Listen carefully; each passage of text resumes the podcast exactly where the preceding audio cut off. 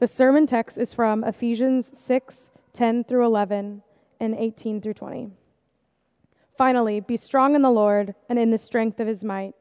Put on the whole armor of God that you may be able to stand against the schemes of the devil, praying at all times in the Spirit with all prayer and supplication. To that end, keep alert to all perseverance, making supplication for all the saints and also for me, that words may be given to me in the opening my mouth to boldly proclaim the mystery of the gospel, for which I am an ambassador in chains, that I may declare it boldly as I ought to speak. This is the word of the Lord. Well, today we are wrapping up Paul's teaching on spiritual warfare. We've been going through this for about three weeks so far, and if you remember, up to this point, Paul's main teaching has been to tell us that we have an enemy. We have an enemy. Verse 12, we just read it. It says, We do not wrestle against flesh and blood, but against the rulers, against the authorities, against the cosmic powers over this present darkness, against the spiritual forces of evil in the heavenly places. We have an enemy. We have a very real enemy, Satan. He is the enemy of God. Now, Ephesians has been all about this great plan that God has, this mysterious plan, this plan for the fullness of time, where God's going to unite all things in Jesus. All things in heaven, all things on earth. He's going to bring them together. But our enemy is against that plan. Satan has a very different plan. His plan is for division. It's for separation from God. It's separation from each other. It's a plan for our misery. We are in the midst of a battle. That's the point Paul's been trying to tell us. And so last week we talked about the armor that we need for that battle, but this week we are talking about how, above all, we need to be in prayer. Because we are in a battle, above all else, we need to pray. And that means that my job today is a hard one because my goal is not only to convince you that praying is worthwhile, but my goal this morning is to try and wake you up a little bit.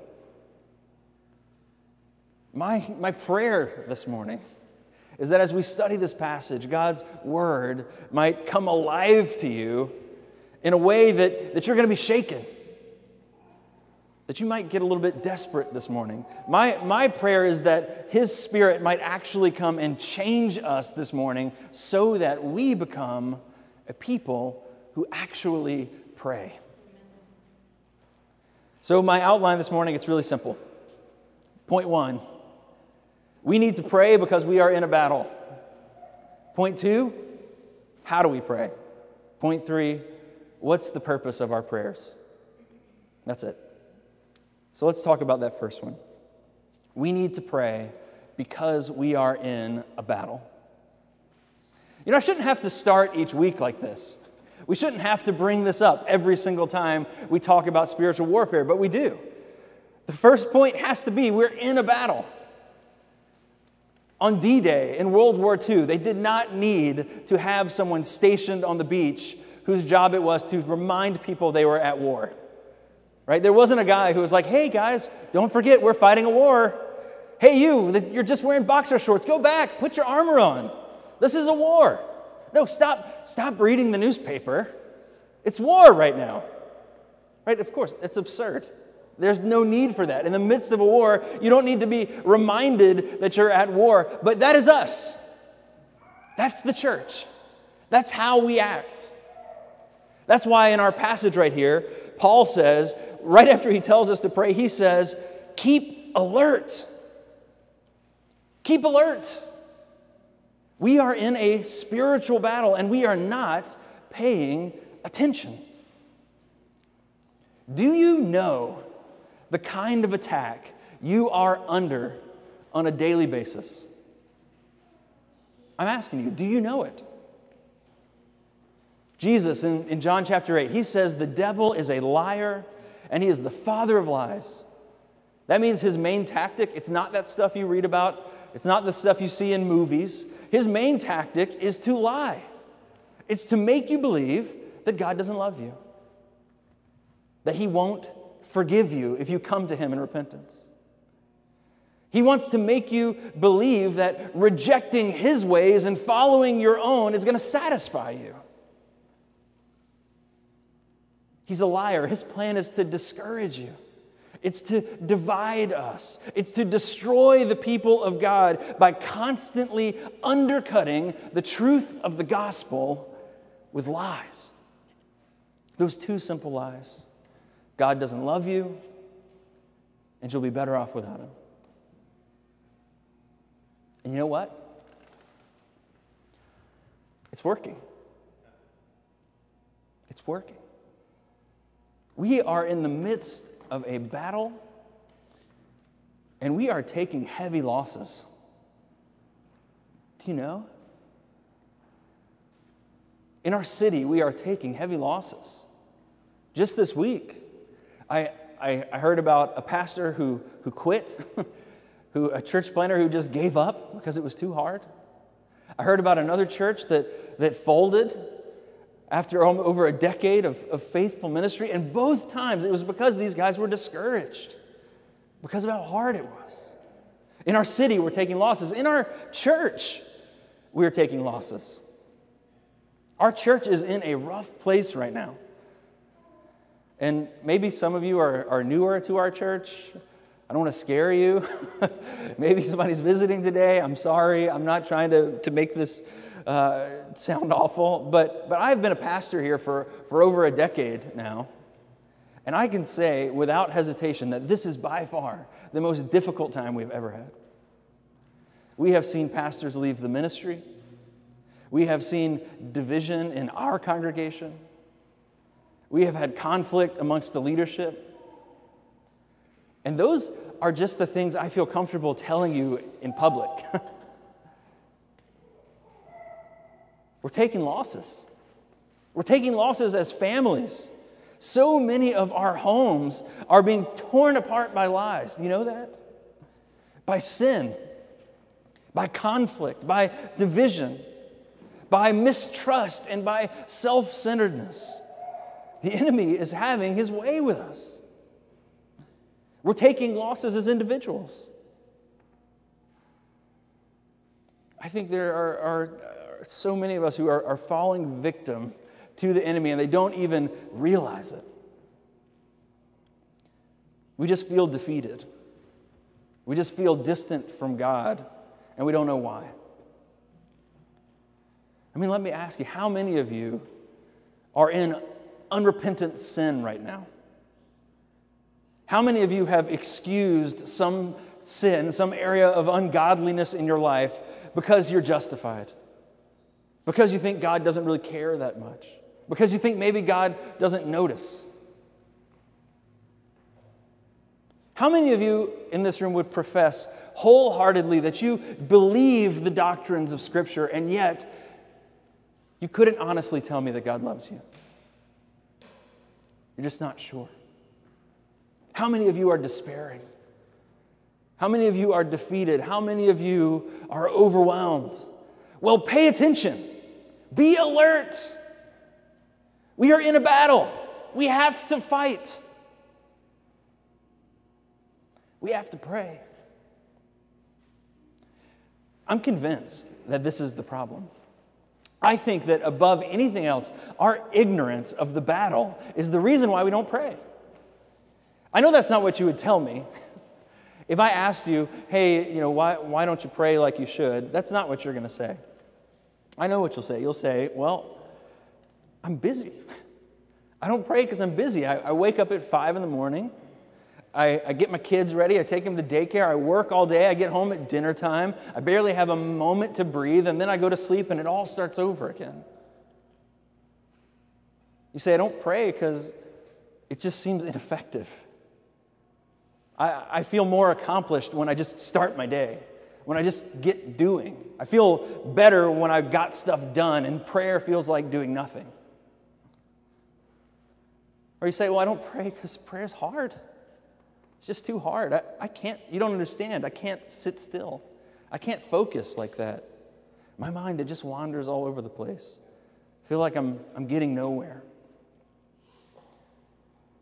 But I want to tell you, those might be your reasons, but the real reason is you just don't see how serious the circumstances really are. No one is too busy to call an ambulance when someone's dying. But we are letting people die, and we are getting killed because we aren't taking the war seriously. So, what's it going to take for us to learn? In the Gospels, Peter, know, he had to learn the hard way. Do you remember that? Do you remember the warning that Jesus gave to Peter at the end of the Gospel of Luke? It's in chapter 22. He says, Simon, Simon, behold, Satan demanded to have you, that he might sift you like wheat, but I have prayed for you that your faith may not fail. But when Peter heard that warning, did he take him seriously? No, he said, Lord, I am ready to go with you to prison and even to death. Fast forward to the next scene. They're in the Garden of Gethsemane, and Jesus comes out to them and he says, Watch and pray that you would not fall into temptation. And Peter falls asleep. And shortly thereafter, he denies Jesus three times. The failure that would, would have defined his entire life. It reminds me of uh, this story that I heard just the other week. I know you guys have probably seen about the fires that are going on in California. The Carr fire was really big a, a couple of weeks ago. And um, I was listening to this interview with a family, uh, and this guy was talking about how he had seen the news of the fires and he'd been tracking it pretty closely. He'd been paying attention. But the fire was always a little further off from their house. You know, it was, a, it was just far enough that they felt safe. And so he didn't really take those warnings seriously. And they didn't do anything to prepare their house, they didn't gather up their family photos and take them somewhere safe. And he said in the morning when he woke up, the fire was in his backyard. And all they had time to do was get out and leave. And they lost everything. Well, Peter, he had to have his house burned down before he learned how serious the battle was. But he learned. He did learn. If you go and you look at uh, 1 Peter, Peter's letters when he's writing in his own ministry, you find that by the end of his life, Peter is now the one who is sending out the warnings. He says, be sober minded, be watchful. Your adversary, the devil, prowls around like a roaring lion seeking someone to devour. He learned the hard way. So, what's it going to take for us? What is it going to take for us to learn how to pray? You are in a battle. Thousands have been wounded. You yourself are taking damage right now. The lies of the enemy are all around you. Temptation is pressing in on you. What is it going to take for you to pray? Is your house going to have to burn down first? Will you need to go to the brink like Peter? Or will you heed this warning now? Be alert. Pray. We are in a battle and we need to pray. So, how do we do it? This is the second thing I want to talk about this morning. If you haven't gotten it so far, the whole point of this is I want you to pray. I want you to pray. I really, actually, honestly want you to pray. I want you to get on your knees. I want you to cry out to God. I want you to pray for your own soul. I want you to pray for your family. I want you to pray for our church. I want you to pray for our city. I want you to pray for this world. But I know it's hard. It is hard. It really is hard. Prayer is, uh, is natural, but it doesn't come naturally.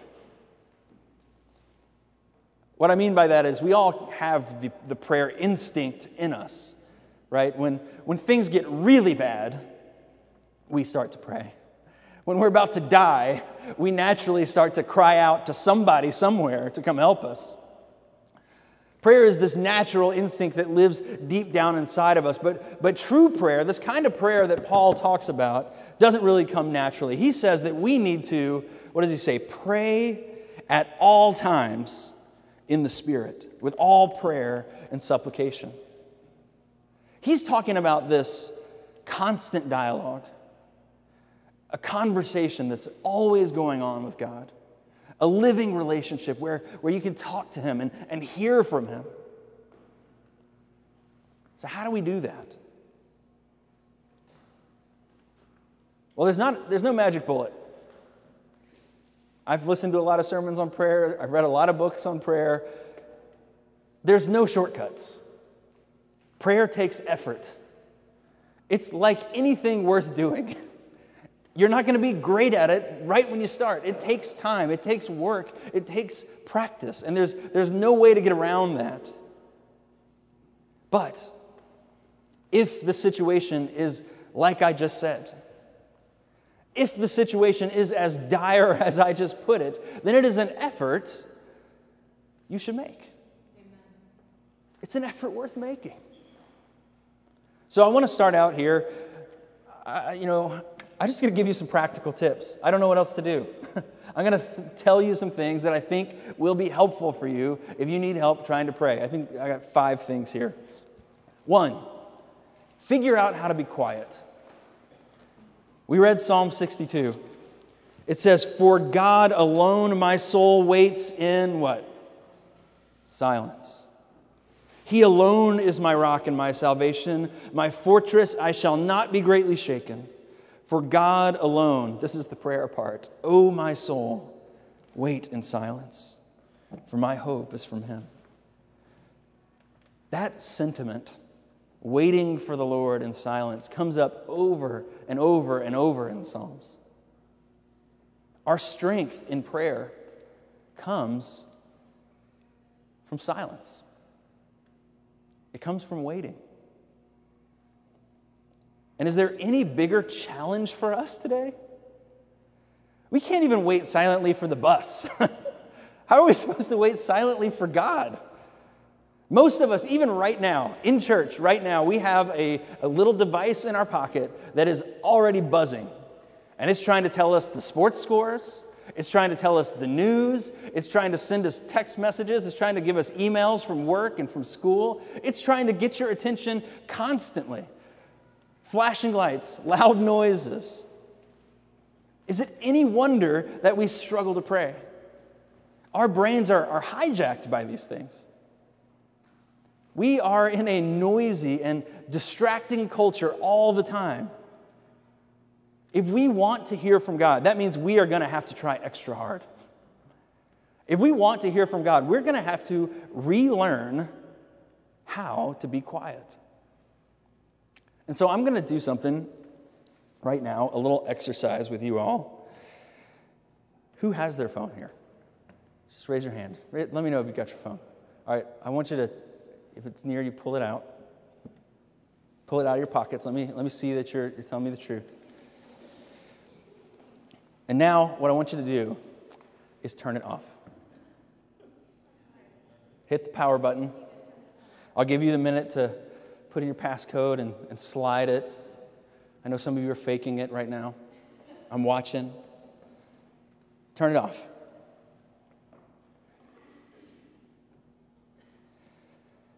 How did that feel? Did it feel like something?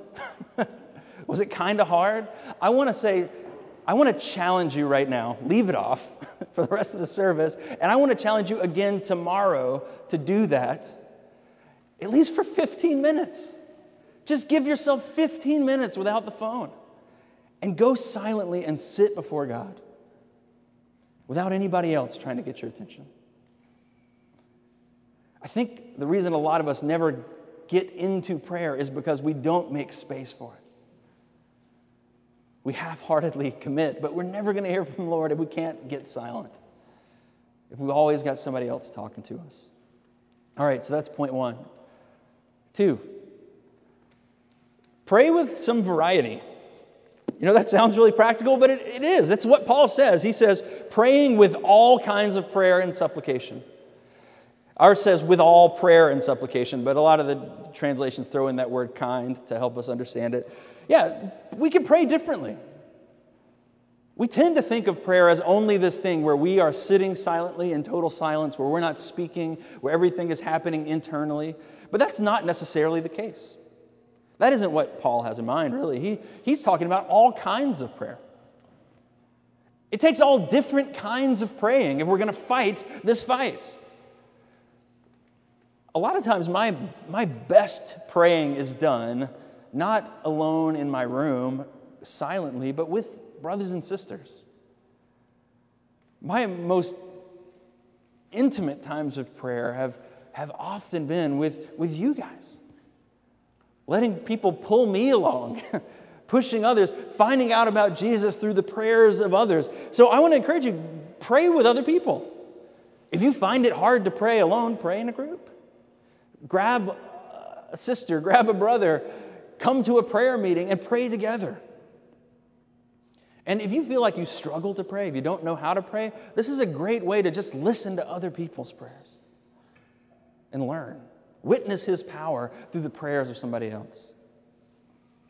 Another really, another really practical thing if you have a trouble praying silently, if your mind tends to wander, pray out loud.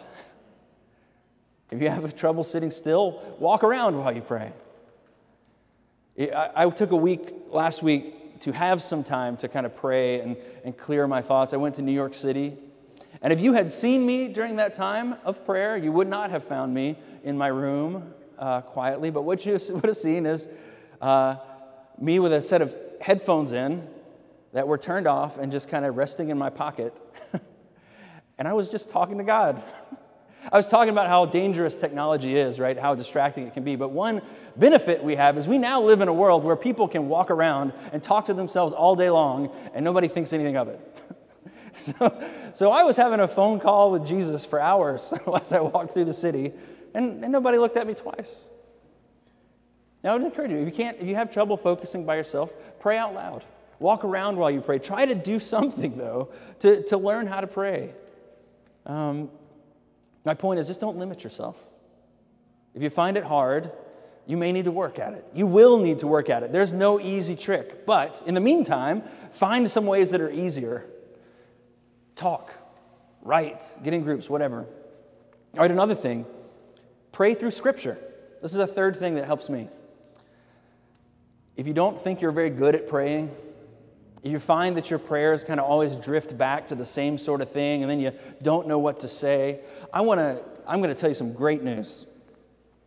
The book of Psalms is a book full of other people's prayers that you can pray. They're really helpful for me. I mean, and some of these prayers are really specific. some of them, they, they speak to your circumstance in a way maybe you would not have thought to. Maybe you say that you, you don't pray because you feel like your prayers are, are powerless, or you feel like God doesn't answer you, or God doesn't hear you, or that He's just not paying attention to you. Well, listen to this. This is Psalm 44. Awake! Why are you sleeping, O Lord? Rouse yourself. Do not reject us forever. Why do you hide your face? Why do you forget our affliction and oppression? Our soul is bowed down to the dust. Our belly clings to the ground. Rise up, come to our help, redeem us for the sake of your steadfast love. When you prayed for your dinner last night, is that what it sounded like? the Psalms can teach us how to pray. They can put words to the longings of our heart. Let the Bible be your guide in prayer if you struggle. And another thing here that Paul tells us directly is he says that we should pray and make supplication for all the saints. He says, Keep alert with all perseverance, making supplication for all the saints, and also for me, that words may be given to me in opening my mouth boldly to proclaim the mystery of the gospel, for which I am an ambassador in chains, that I may declare it boldly, as I ought to speak. When you pray, pray for other people. We're called as the church to pray for the saints. And last week, while I was praying, I'm going to be honest, I really labored. The, it did not come easily. Praying was tough for me. I think it probably took me three days before I could kind of get out of my head. But one of the things that led me to kind of push through, to finally feel like I was making some progress, was when I started to pray for you guys. When I started to think of, of your lives and what God might want for you and what I was longing for from you. And when I started to do that, I really felt like I finally started to pray. I want to encourage you to do that. Pray for each other, pray for the saints. Pray for his kingdom to come in the lives of your friends and your family. Pray for his blessings to, to pour out on them. And not only that, Paul says very specifically here, he asks that they would pray for him. Remember Paul's situation? He was imprisoned. He was about to go stand before Caesar. He had this opportunity to preach the gospel. And in that moment, he's writing the church asking that they would pray for him to have boldness. That really encouraged me this week. Because Paul is, he's as bold as they get in preaching, right? He preached a sermon and the people beat him up and dragged him outside of the city and left him for dead. And he still got up and he went back and preached again. he was a bold guy. And here he is saying, I'm not bold enough. I need you to pray for me. And so I want to follow his lead. I want to ask you to pray for me. You know, uh,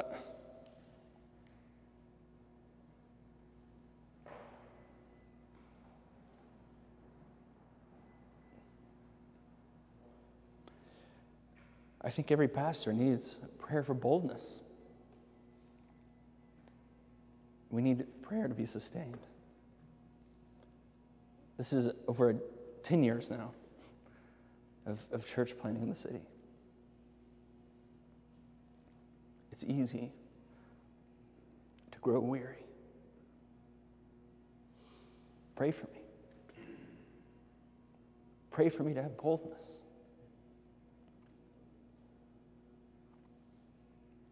for the other pastors in your church. You know, I was thinking about Steve.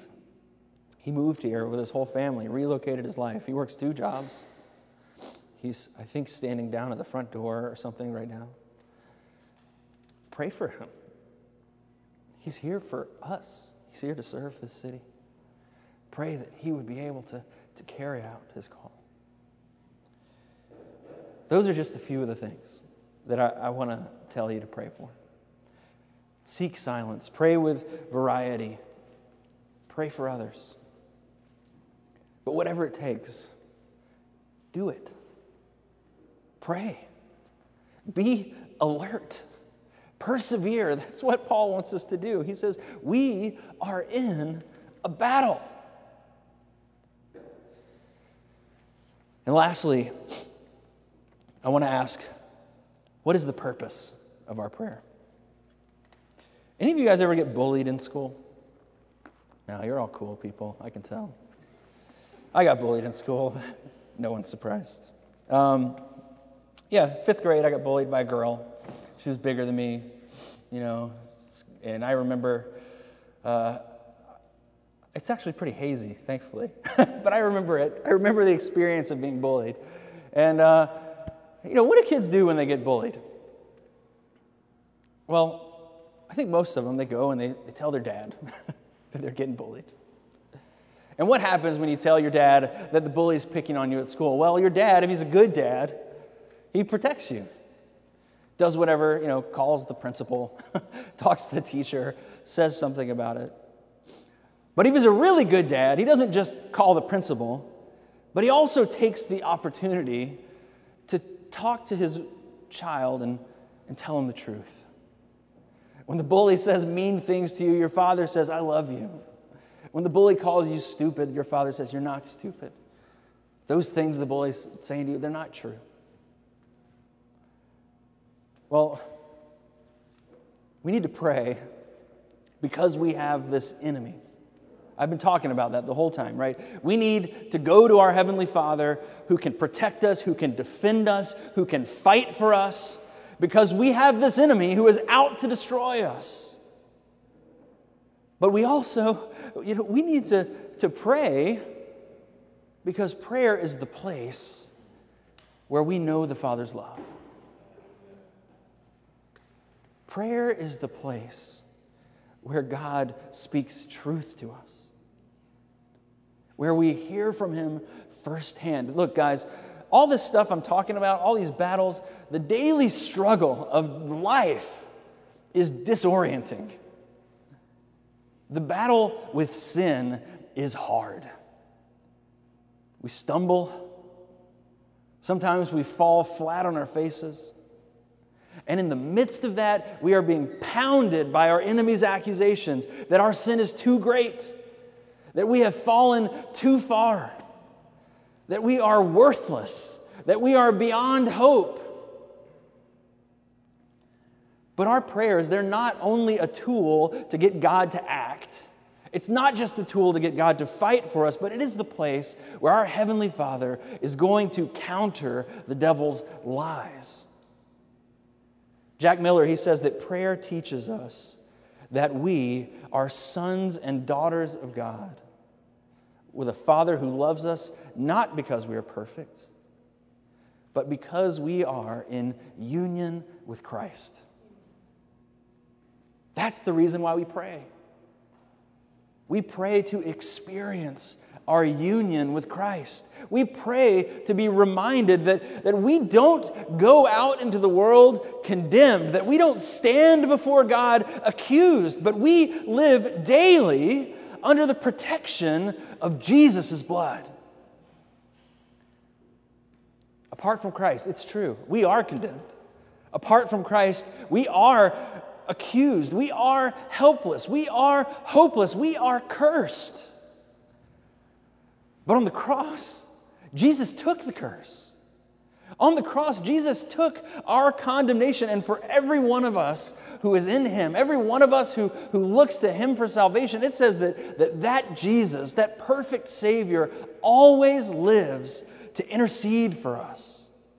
And so that means even our, our weakest prayers, even our most wobbly and distracted and imperfect prayers, even those prayers, when they go before the Lord, God says we can pray them with confidence. We can pray them with boldness.